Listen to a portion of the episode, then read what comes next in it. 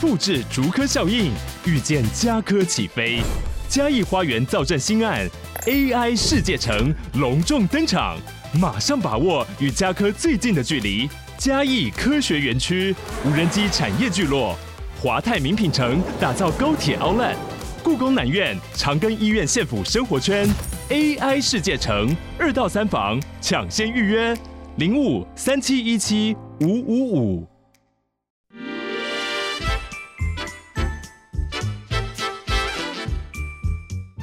有健康的身体，才有健康的生活。名医扣专业医师线上听诊，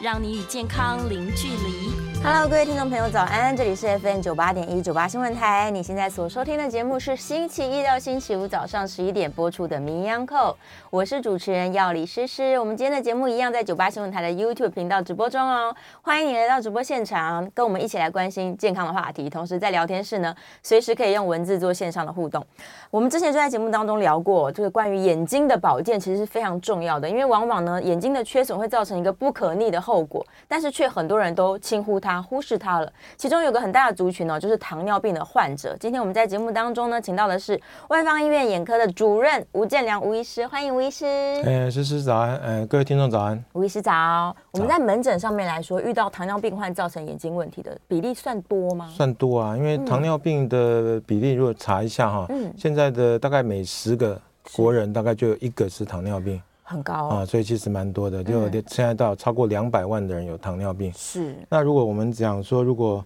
呃在发病，如果你没有好好控制，那五年内你大概有七 percent 就会有所谓的糖尿病视网膜病变。哇，那如果到十年的话，增加到二十六 percent，然后如果到十五年的话，就增加到六十三 percent，这也么高就是你糖尿病得病以后，如果你没有好好的控制，那你到十五年，你大概有三分之二的机会，你就会有一很严重的这个糖尿病的病变。哇，那糖尿病病变是可能会造成失明的，啊是好、它也是我们大概是。呃，就是呃，比较年轻族群，也许四十到六十岁这个族群失明的最重要的原因。嗯哇，好，是在已开发中国家中高就年是龄的嗯对中高年，而且这些人其实还在工作，是有生，产力。好，那那如果没有好好控制，他其实会失明的。是嗯好像像我有那个病人是妇产科医师，是那可能因为自己是医生，所以他就哎、糖尿病嘛，就自己拿拿药，自己弄药吃。就等到呃发现不行，眼睛看不清楚来看的时候，对，就是因为他的糖尿病控制的并不好，然后看到的时候其实已经整个出血，就已经失明来看的。哇，这么严重啊对，了，那最后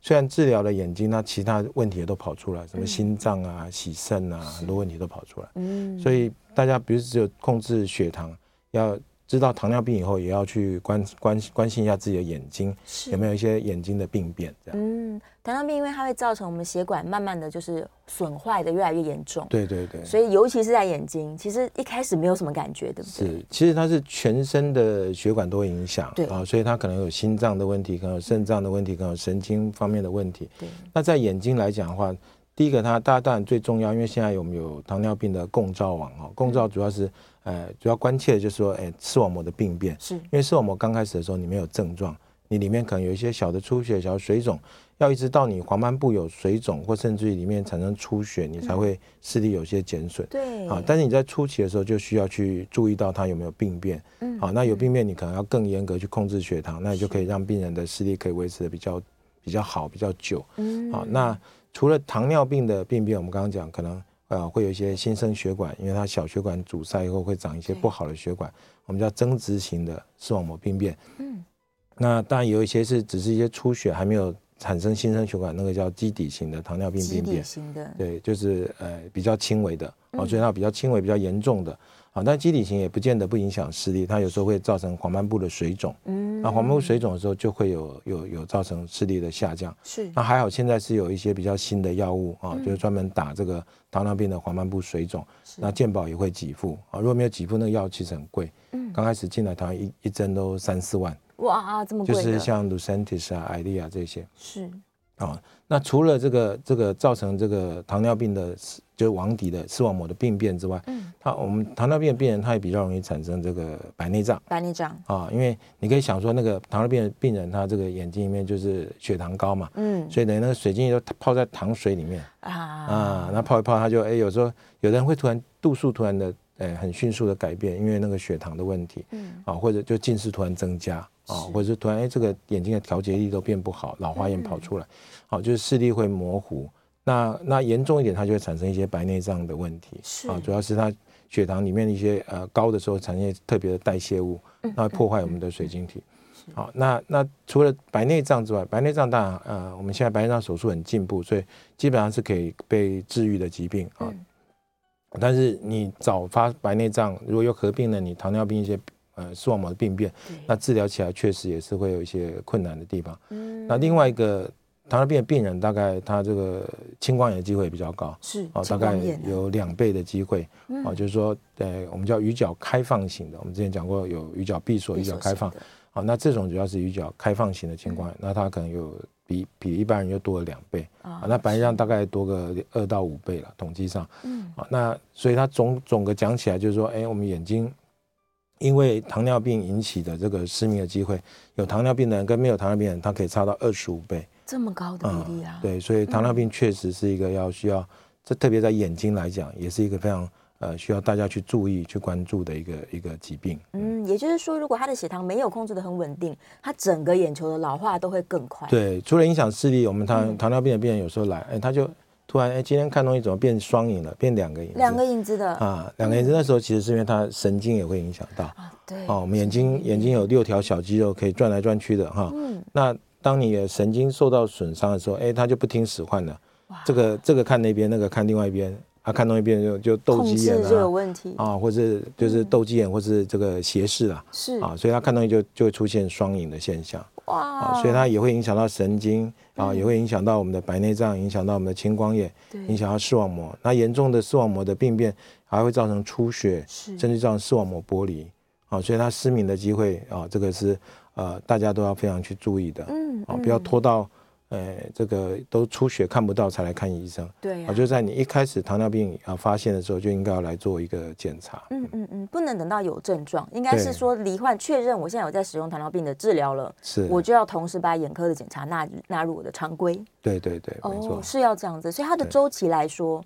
不管它的血糖控制的好不好，一年至少要一次或两次一吗，嗯年至少一次啦。我们当然糖尿病有分两类嘛，一个是所谓第一型的糖尿病病变，嗯好、那可能是跟一些免疫有关系，它的这个免疫系统去攻击它的分泌胰岛素的细胞，所以它嗯胰岛胰岛素分泌就不足，是啊，那这种就比较年轻，小时候可能就要开始打胰岛素，对，好，但是百分之九十我想都是第二型的，第二型可能就跟大家饮食习惯改变啊，然后这个这个呃三高的族群啊嗯对，大概是这样。哦，那那这这些这些族群的话，就是说，如果是那种第一型的，我们这样建议哈、就是哎，你发现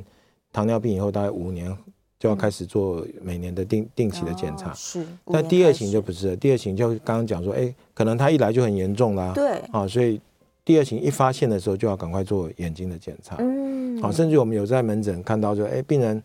呃，来来看眼睛，可能只是看视力模糊，哇，就一看，哎，他就是眼睛里面就开始有一些糖尿病的变化。啊是哇、一抽血，可能那个糖尿病的那个，我们有一个叫 HbA1c，嗯就是那个大概是三个月的一个呃糖化血色素，那就看三个月的血糖控制的状况。哦，那有的甚至于都破表哦，都要十几、哦，非常高的一个嗯是那个。我们糖糖化血色素正常值应该在六以下，嗯哦，那糖尿病的病人可能就是啊、呃希望他可以控制在七以下啊、但是有一些控制不好，甚至到十几。是哦，那是所以为什么我们健保在给付那个很贵的这些药物治疗的时候，他就要求病人也要也要把你的血糖值啊，要控制在糖化血色素要在十以下，嗯甚至你后后期要在申请的时候是，他还要求现在要求到八。啊、所以就是，哎，你不是只有靠医生给你打针治疗你的黄斑部水肿，是你自己也要努力的去控制自己的血糖，这样。嗯，原来如此。所以二型的人应该是说啦，他们就是因为糖尿病也通常没症状，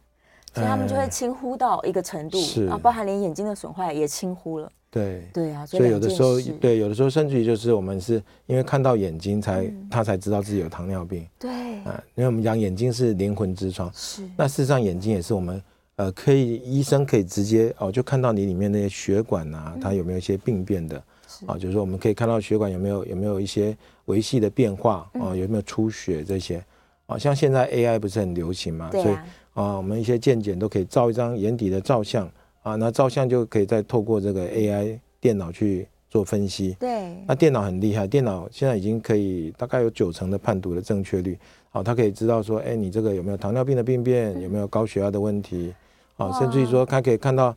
你这个这个从一张照片还可以看到说，你这种将来会不会老年痴呆啊？太厉害了，而且还可以看看说，哎，这个照片是男生还是女生？从我这个们就的很厉眼害睛的 对，我们猜谜都猜不到，它是它比猜测还是正确很多。太厉害好，然后了，还可以大概估算你有几岁，连你也猜得嗯出对对来对，是，所以就很厉害。这个，呃，哎也也许未未来确实在在一些诊断上面是，AI 还是会有呃比我们医生更厉害的地就方。辅助嗯啦，对对对其实所以表不示过说当然还是要经过医生 在判读啦。没错，医生还对是要判读，只是对他就是眼底，他其实可以透露很多秘密。对对对，就是因为包括你的有没有青光眼啊，有没有对这个这个一些疾病啊，哦，那我们就透透过一个照相就可嗯以看得到，真的这样说完，我都想要去照一下，照一 下，不然你还对，还有种还眼睛算命的感 觉。哦，对，有一点点 啊，对对对，嗯马上知道有没有其他的共病，对，对还有未来有没有机会这个早发性失智。对对没错啊，，是是，最近这些讨论都越来越多了。对对嗯，另外一个可能大家的混淆，我猜可能是因为刚好这个年龄啊，四十到五十岁，老花眼快要来了，啊，所以大家会以为说只是老花跑去配眼镜。是。嗯，当然就是说，呃，老花那个就是一个视力膜。其实眼睛哈，在有问题的时候，大家嗯都是呃，除了除了一些眼表面的一些症状，什么眼睛痒、眼睛红之外，对，那那其实大家最常来看都是因为视力的模糊，模糊哦，或者可能有些飞飞蚊啊，有些对黑影啊对对对这些来看，是哦，那所以这个症状当然都会 overlap，就是说它会跟我们的呃这个，比方说糖尿病的病人啊，对他同时哎觉得视力有点模糊，啊，那到底这个视力模糊是不是因为啊、糖尿病有产生一些病变？就我们刚刚讲什么白内障、青光眼啊对、呀视网膜病变，是不是有这些病变的问题？这个都还是要经过医生的检查。是，哦，当然一个基本的，呃，现在呃，我们像我们内科医内科那边也会帮病人照那个眼底的照相，嗯，那照相它其实也会有初步的 AI 判读，哦，那判读之后，如果哎、觉得这个是有问题的，它会它会就会转介到眼科来，再做详细一嗯点的检查。是，那所以详细一点的检查，在眼科来讲，它就做一个散瞳的检查，嗯，然后看一下，哎，这个眼底啊有没有一些出血啊，有没有血管的病变。哦，那那另外当然也同时会检查看到底有没有白内障啊、青光眼的问题。是，哎，那我们现在也有很好的仪器可以去看这个视网膜的这个分层啊。我们视网膜其实有，呃，一个薄薄的像底片一样的结构，它其实有十层的结构。十层啊，对，所以它它非常分非常细的呃精密的一个构造。嗯那现在我们有那个叫做呃眼科有这个叫 OCT，对就是叫呃同调光学断层扫描的一种仪器、嗯啊，它不是它听到 CT 不要想说它是放射线，它是光学的，是所以不会伤到你的眼睛或伤到身体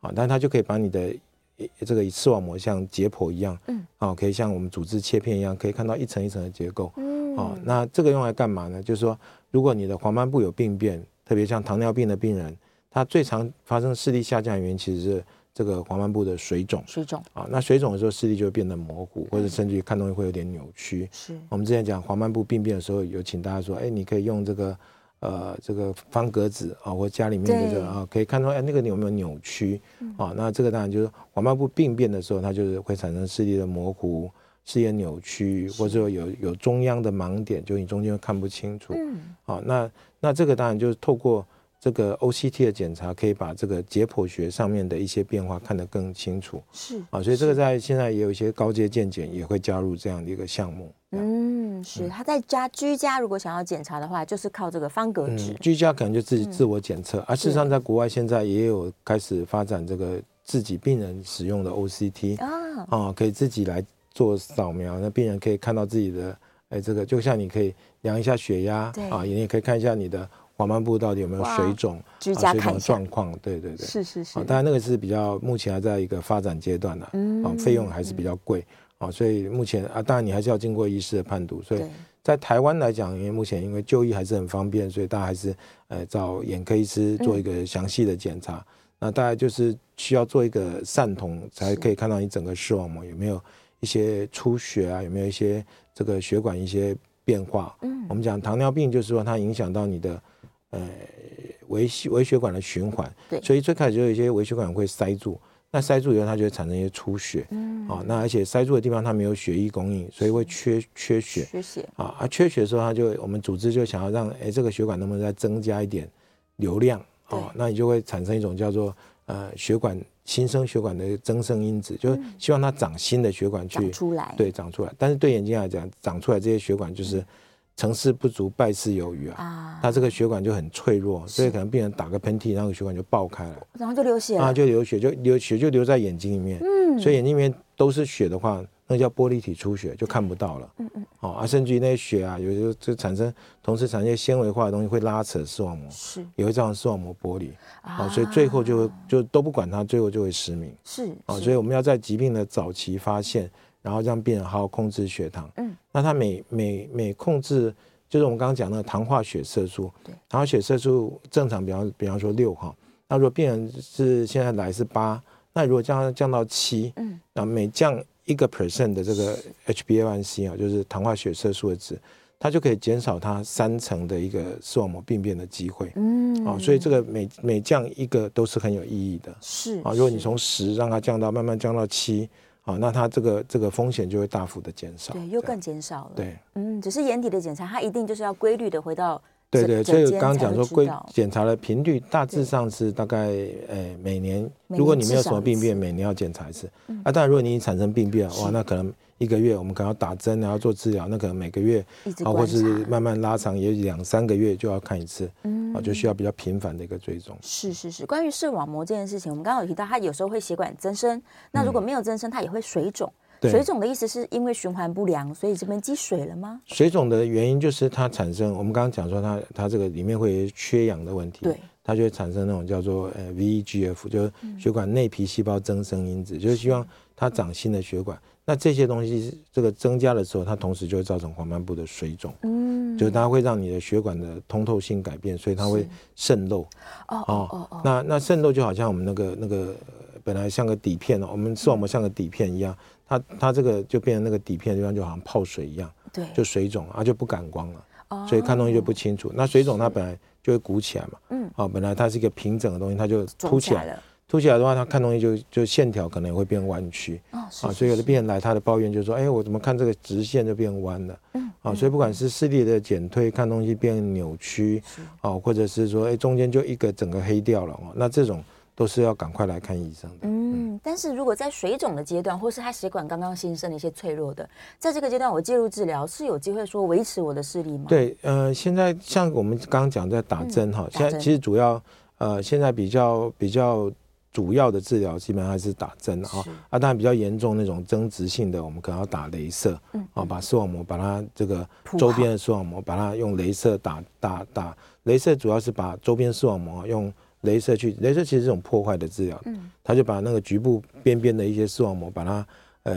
打一些镭射之后呢，那就减少它缺氧的问题，啊，因为那个有一部分视网膜被打打打镭射以后，它就就是等于像结痂一样，嗯它就不需要那么多氧气了，所以你哦哦哦改让善，对，那就对气居保衰，你的周边的视网膜比较对视力比较不大影响的，你就减少，嗯但是还是有缺点，因为你把旁边视网膜打打镭射以后，它夜间视力的这个视野啊这些范围还是会受到一比较些窄影一响，点对，就会变窄。嗯，但我们至少让病人维持他中央的视力不要变坏，是啊、所以镭射打过以后，大概可以减少一半的病人造成他失明的一个风险。嗯，啊、所以对于那种增殖型的，那可能目前还是会需要做镭射的镭治射。疗嗯但如果是非增殖型，然后黄斑部的水肿是，主要的治疗还是打打针，打针而且打针以后，它确实还可以让我们的糖尿病的这个病变啊，还会变好。嗯，因为它整个这个这个血管增生因子的量减少以后，这个视网膜是有可能慢慢在恢复健康的状况。哦，它有可能平嗯对平回去了。对对对，嗯嗯可能会就是里面本来一些出血的点啊，这些都变少。是是嗯对，所以刚刚提到那些扭曲啊，视力看不清楚啊，可能就会改善。对对对，对那有机健保会的现在给付基本上是可以最多到十四针嗯，啊，以前早期的时候大概只有只有八针是啊，八针它就是第一次给你五针，然后你要再申请一次，然后再给你最后三针，是所以这样就只有八针。那现在有延有把它整个扩大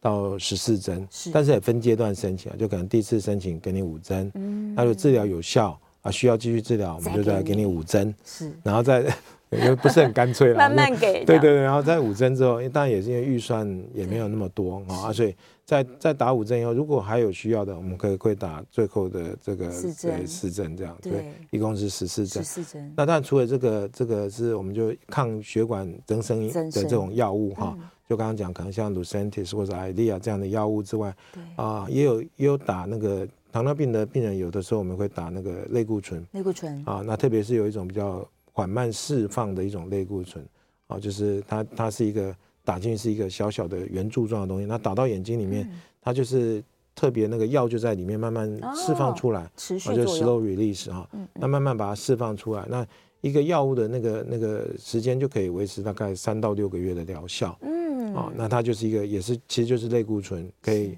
控制你这个里面眼睛的发炎的状况。是哦，那这个这个对于黄斑部水肿也是有效的哦。嗯那但它大概呃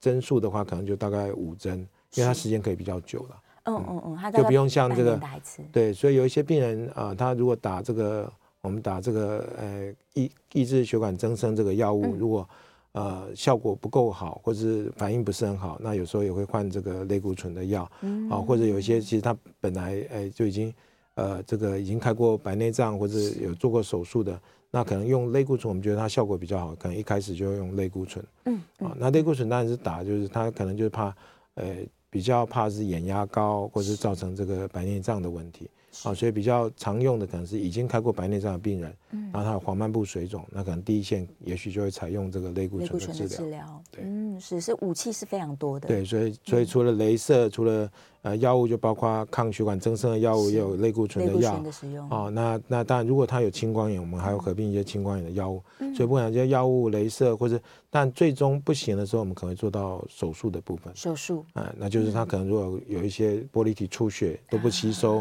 是啊或是他有这个呃视网膜有产生视网膜剥离，那这个都要透过手术来治疗。是是是，还是把它可以清出来，然后维持住对他的视力。没错，对，但是重点可能还是他是一生都需要持续治疗的对，嗯啦所以我们当然是希望疾病任何疾病，我们就希望它呃可以在早期的一个发现，就是呃一发现你有糖尿病，你就好好控制。对啊，这样你才不会造成你这个这个视力的受损。嗯，啊，特别因为这些都是比较呃还在工作上、对工作岗位上的，所以他如果没有办法工作，眼睛看不到，嗯，那就不是他个人，还有全家的问题、社会的问题，嗯就是这影样响太大了。对对对啊，所以要呼吁大家，糖尿病的病患应该就是要固定去关心眼睛的健康。。是是是，对，然后需要治疗的时候就配合医生好好的治疗。对是，好，我们准备要进广告啦！一回头线上问题还真多，太好了，大家都来关心眼睛健康了。广告回来之后呢，电话是可以开放 call in 的，零二八三六九三三九八，零二八三六九三三九八，我们马上回来。大 FM 九八点一九八新闻台，你现在所收听的节目是《名医央叩》，我是主持人药理诗诗。我们再次欢迎万方医院眼科的主任吴建良吴医师。哎，思思好，各位听众午安，嗯，好，我们线上有问题，赶快来回答他们了。呃，燕良问说，如果本来就高度近视，他已经是视网膜玻璃这个高风险族群了，又喜欢喝含糖饮料，然后万一不小心罹患了糖尿病，那这样的人他是不是眼睛的问题会更多？啊对，因为但这两件事情可能分开来看啊嗯了、因为高度近视有高度近视的一些问题啊，比方我们讲什么视网膜剥离啊，嗯好、然后它其实也会造成白内障、造成青光眼，是啊，其实它它也会造成眼很多眼睛疾病的增加，嗯，然后造成失明机机会也也是也是呃有的报告甚至讲说三四十倍的一个差别啊是那但是有一件比较有趣的事嗯情啊，就是我们研究报告显示啊，就是我们如果是一个高度近视的人，他有糖尿病的时候，他会比呃这个远视或者没有近视的人有糖尿病的人，他这个糖尿病的病变的机会其实减少的。哦好，所以不会不会一加一变成大更于二大，这样对对对对。哦好，但是这两件事情就是就是分开了，因为高度近视有高度近视的风险，是然后糖尿病有糖尿病的一些风险，但是呃，就是糖尿病的病人，你不会因为你高度近视，你就更容易有糖尿病的视网膜病变，嗯但是你可能会有因为糖因为高呃因为高度近视会产生其他的一些病变的问其题他问题啊，比方像视网膜破洞、视网膜剥离，嗯啊，那黄斑部的病变这些都还是会有。是哦，所以两个加起来，你还是会造成你眼睛产生这个视力减退的机会还是会更大。嗯，好、那特别我讲，在至少在白内障的部分，我觉得这两个可能会有一些加成的作用。是啊，就高度近视人他容易白内障，那糖尿病的人也会容易白内障。嗯那糖尿病如果再加上高度近视的时候，虽然你的视网膜病变不见得会增加，但我觉得它在白内障的部分其实会增加的。嗯是是最近几年我真的听到很多人很年轻就白内障了耶，对啊，对啊，对啊，这跟我们三 C 到底有没有关系？我都帮我几个同学开过白内障啊，啊，都太早 了， 对对，都很年轻。对，那这个其实跟当然三 C 使用啊，我们之前有讲过这个专题。那呃，另外当然就是说，呃，还有一个很重要的原因是我们现在这个族群很多都是高度近视，是那高度近视本身就容易造成你的嗯白内障会早发。是，好、像我们有些哎，这个可能哎十几年前开了这个近视雷射，嗯啊，本来一千度看，哎没有近视了。然后就又哎，过了十年后跑过来说，哎，医生医生，我又跑回一千 度了啊！那其实是因为他白内是白障内产障生造的，成对的对，对啊，是是是，哎，对，很多人都想说我镭射完我好了，他就轻是呼，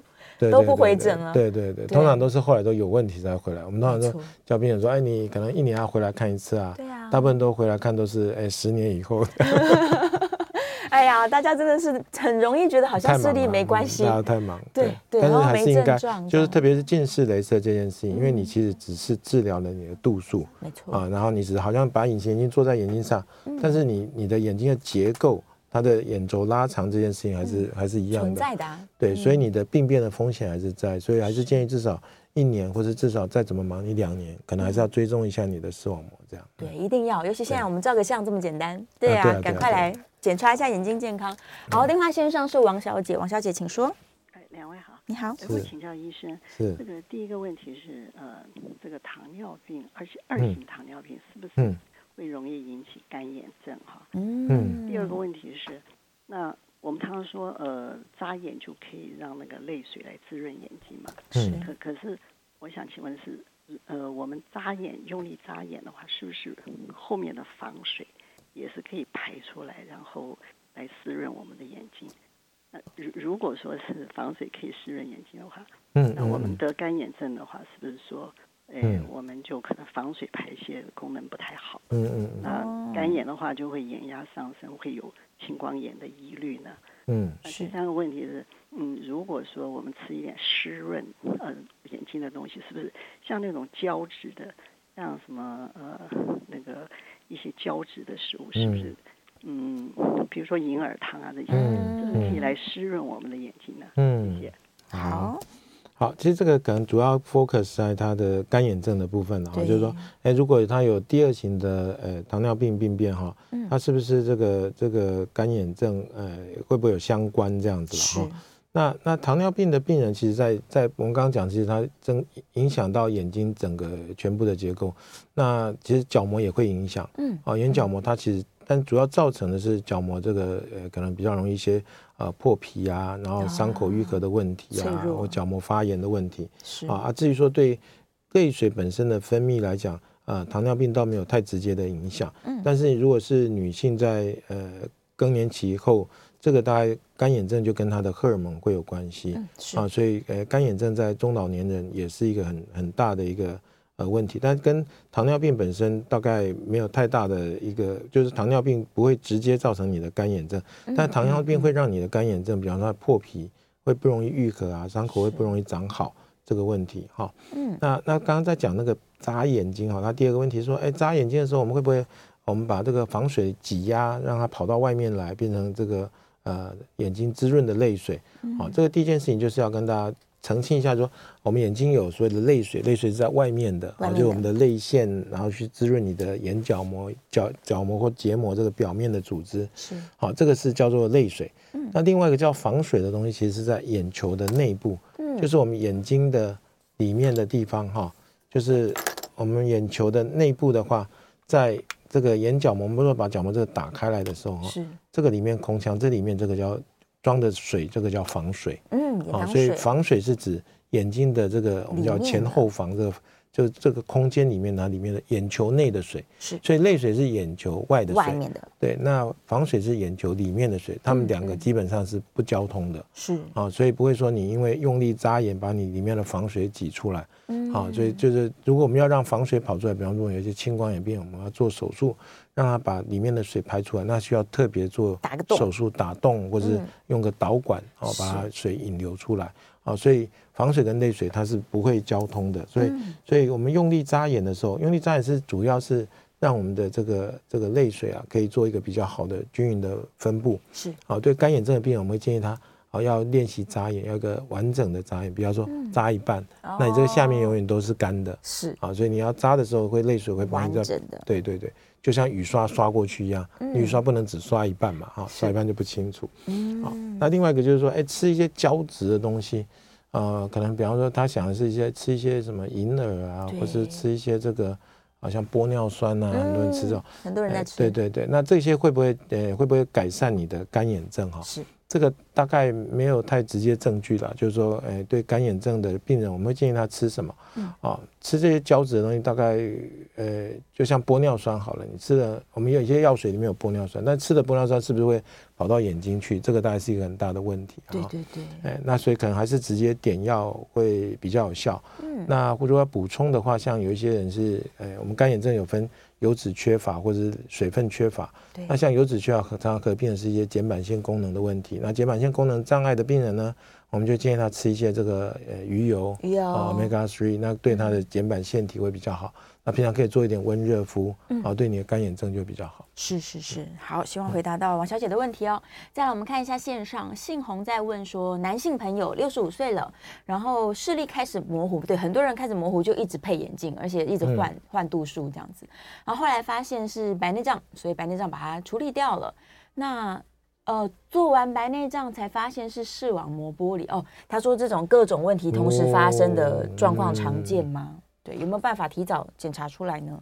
哦，嗯刚刚刚我在跟台长聊，他才说他一个朋友就视网膜剥离，对，那而且可能是发现比较晚啊、哦，所以可能整个都掉下来。是好、那所以我们刚刚讲到视力模糊的原因哈、其实眼睛就像个照相机，那你今天照相机坏掉了，嗯它不一定就是这个镜头坏掉，它有可能是底片坏底片掉。坏掉。哦，所以可能就要做一个比较完整的检查。嗯，哦，那他这个其实他问的问题说啊，六十五岁啊开始觉得模糊，而且是换眼镜，对啊，那他其实都都模糊，他就不去看医生，嗯只去换眼镜。那眼镜行他只会看你的度数，他不会检查你的眼睛了。对，好、而是说他太太有有这个视力模糊，有做白内障就好了。嗯，啊，所以他他一直就把它当做是白内障。很多老人家都觉得啊，我看不清楚，我就是年纪大，我就是白内障。对呀、但是眼睛模糊不是只有白内障可能，它可能嗯是，呃，这个视网膜，像刚像这病人后来是视网膜剥离是是啊，或者说这个他可能有黄斑部病变啊，嗯可能是青光眼，啊，可能是虹彩炎，很多原因都会造成视力的模糊。是所以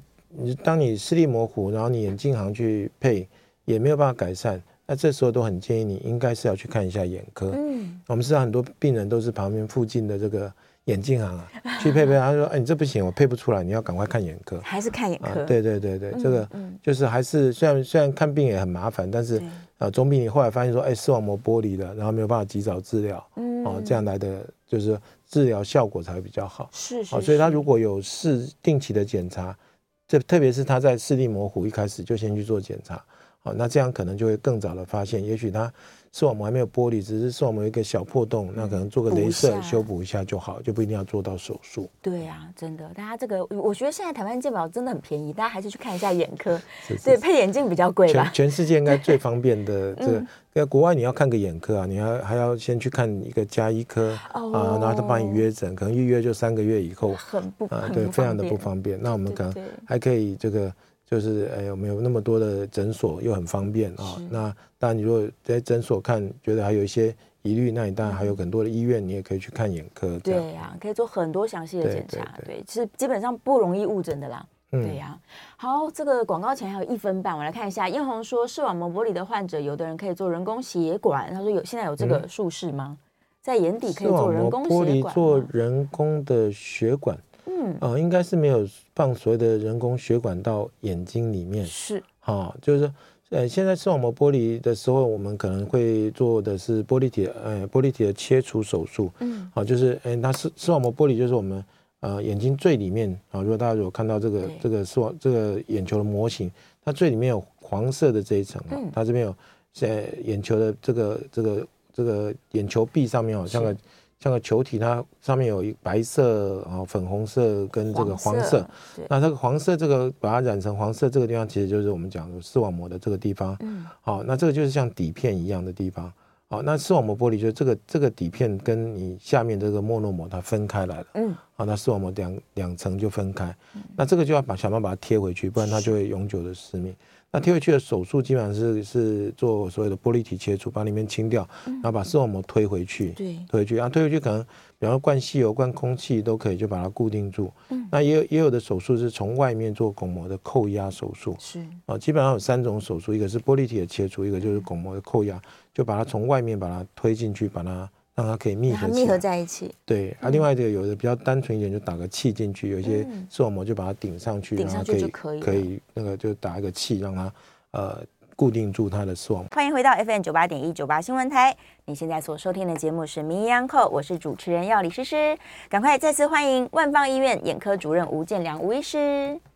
哎，回来了，嗯来把电话线上立刻有人空音进来，我先把电话说出去，零二八三六 九三三九八。好，电话线上是林先生，请说。哎，吴医师，是嗯是两位好哈，嘿，叶亮早，跟那个吴医师请教一下哦，因为我们这个视网膜玻璃现在的人也是蛮多的哈。是那这个视网膜玻璃就是你动完手术之后，医生就会叫你趴睡，就是趴类是一个床中间挖一个洞这样子啊。嗯，那有趴过的人其实都说还蛮不舒服的，因为都不能动嘛哈。嗯，那想请教您的问题是说，嘿，这样子的一个要求呢，有没有随着我们的现代的医疗科技的进展，这个东西日后有没有可能就不用趴睡了？还有这个需要趴睡的原因是什么啊、嗯第二个问题就是说，这个最近啊，很多人感冒啊，然后都一直擤鼻涕，嗯呃，一直擤擤擤哦，擤到我们的眼睛有的时候都会老把油这样子啦啊 哈。那我想请问的问题是说，这样子的老把油啊，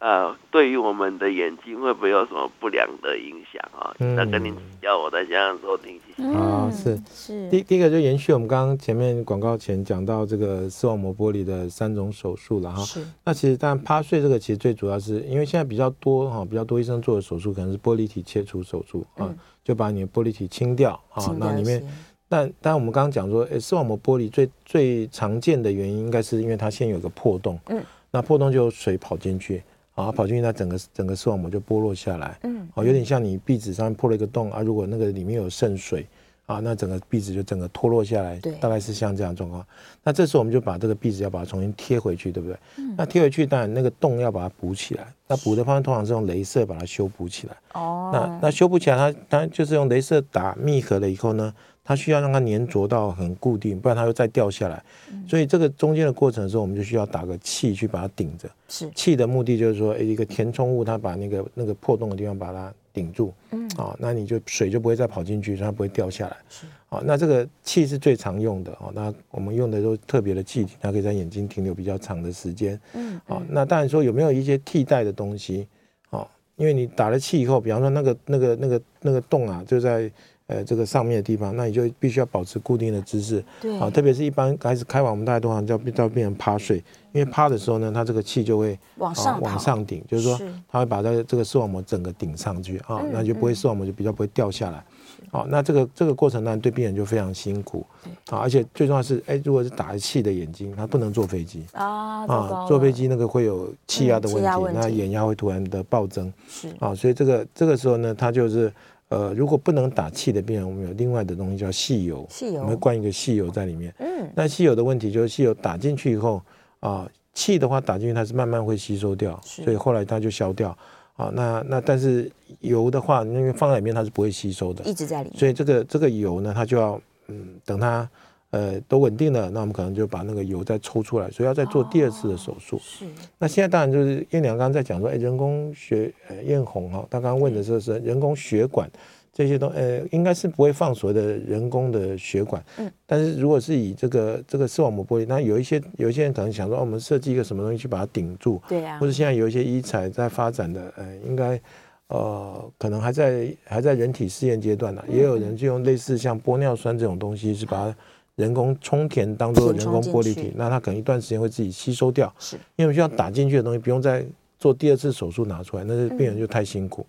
啊，但是就是说目前的话，呃，可以选择大概就一个是气体，嗯，那另外一个大概就是所谓的细油是啊，大概就这两种。那未来也许会有比较理想的，就是说，哎，田中金鱼它给自己可以吸收，然嗯后对视力也比较不会影响，因为你打了气的时候它是看不到东西的，是，病人恢复视力就会要要一个时间这样子。嗯嗯嗯是。然后它另外哦，另外一个是擤对鼻涕，擤鼻涕，擤鼻涕为什么会有有水哈、跑到眼睛去？因为我们有我们眼睛有个叫鼻泪管的的一个通道，对，就是你的鼻子跟你的眼睛是有一个通道嗯的啊、就我们内眼角，如果大家仔细看，嗯，那个内眼角上下眼睑都有个小洞，嗯嗯那叫泪小孔啊、那两个小洞就是我们的多的泪水啊，要从这边流到鼻子去。所以小管灌鱼醒了之后，它在这个通管子是通的嘛，它就往上跑。是嗯啊，所以可能会有点泪水跑出来。那基本上这个是应该不会对眼睛有什么影响了，除非你有一些鼻窦发炎的问题，那发炎都会跑上来，那可能会造成眼睛的嗯眼发睛炎。发炎。对，否则一般来讲，这个是不会伤到眼睛。嗯嗯嗯。再来电话线上是徐小姐，徐小姐请说。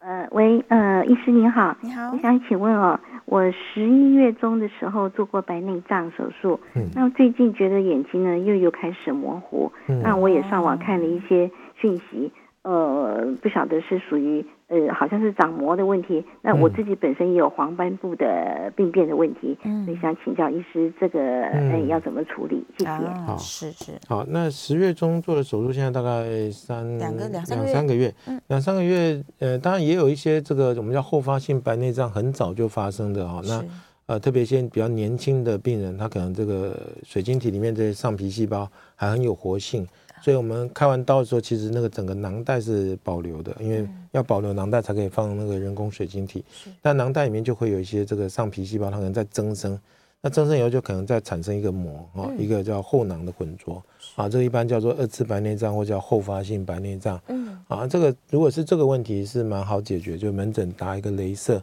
把那个薄膜打开来，就啊好就会啦恢复了。啊啊，如果如果是他又说他有黄斑部病变，嗯所以如果黄斑部病变也有一种状况是黄斑部病变上面有增生的薄膜，那叫黄斑部皱褶，啊或者黄斑部前膜，就黄斑部前面长一个薄膜，那那就要看情况。如果是那个膜啊、影响到视力啊、比较严重的状况，那个要动做黄斑部的手术啊、也是要把那个黄斑部那个膜拿掉，啊，然后一般也会打个气体要趴睡，哦，那就会比较麻烦一点的手术，可能也要到到医院去，诊所一般也不做黄斑部的手术，嗯、哦，所以呃还是一样，回到说还是要给医生再检查一下对要再，确定一下评估说，哎，这个模糊是因为哎白内障又在增生了，还是说它有黄斑部的病变嗯造成的？哦，那去针对它的病因来做处理，这样。是。一般来说，白内障手术的术后会有一段小段的时间比较不稳定吗？呃，包括度数啊，嗯或者视力，它需要一点时间稳定啊。特别是像有一些以前我们有一些病人是做这个 RK，就是呃这个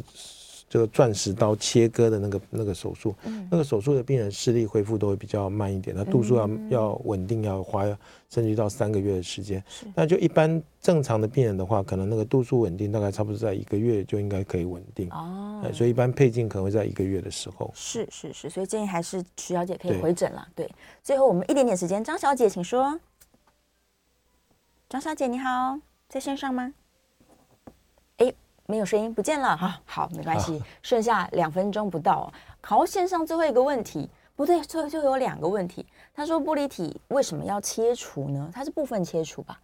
呃，玻璃体为什么要切切除？就是说，因为我们要把里面这个这个这个东西清掉，因对，为玻璃体跟视网膜它是会有一些牵扯的啦，会拉扯嗯它呃会拉扯。那为什么会造成视网膜的剥离？啊，通常就是产生破洞啊，破洞原因通常是玻璃体跟视网膜它有去拉扯，把那个视网膜拉出一个破洞，扯出来的，嗯扯出一个小洞啊，那个小洞呢就会水就灌进去，视网膜掉下来。所以你要当然要把那个洞哦，呃，要把它补起来的时候，你要把这个玻璃体要清干净，避免它再有去牵扯。是嗯啊，所以就要把它把它清掉啊。清掉的玻璃体，它事实上被眼睛，我们刚刚前面有有听众打进来那个防水啊，嗯防水整个分泌到你整个眼球里面，就变一个水球。哦是啊，那原原本这个玻璃的空腔，它是一些胶状的东西，就我们刚刚刚讲，有一些呃，这个这个像是胶原蛋白啊，或一些玻尿酸的东西在里面。嗯是好，那那那那个清掉以后呢，呃，就是它就变成水来把它取代了啊，主要是取主要是让你不会有再有拉扯的问题。嗯，哎，那因为比方说你要把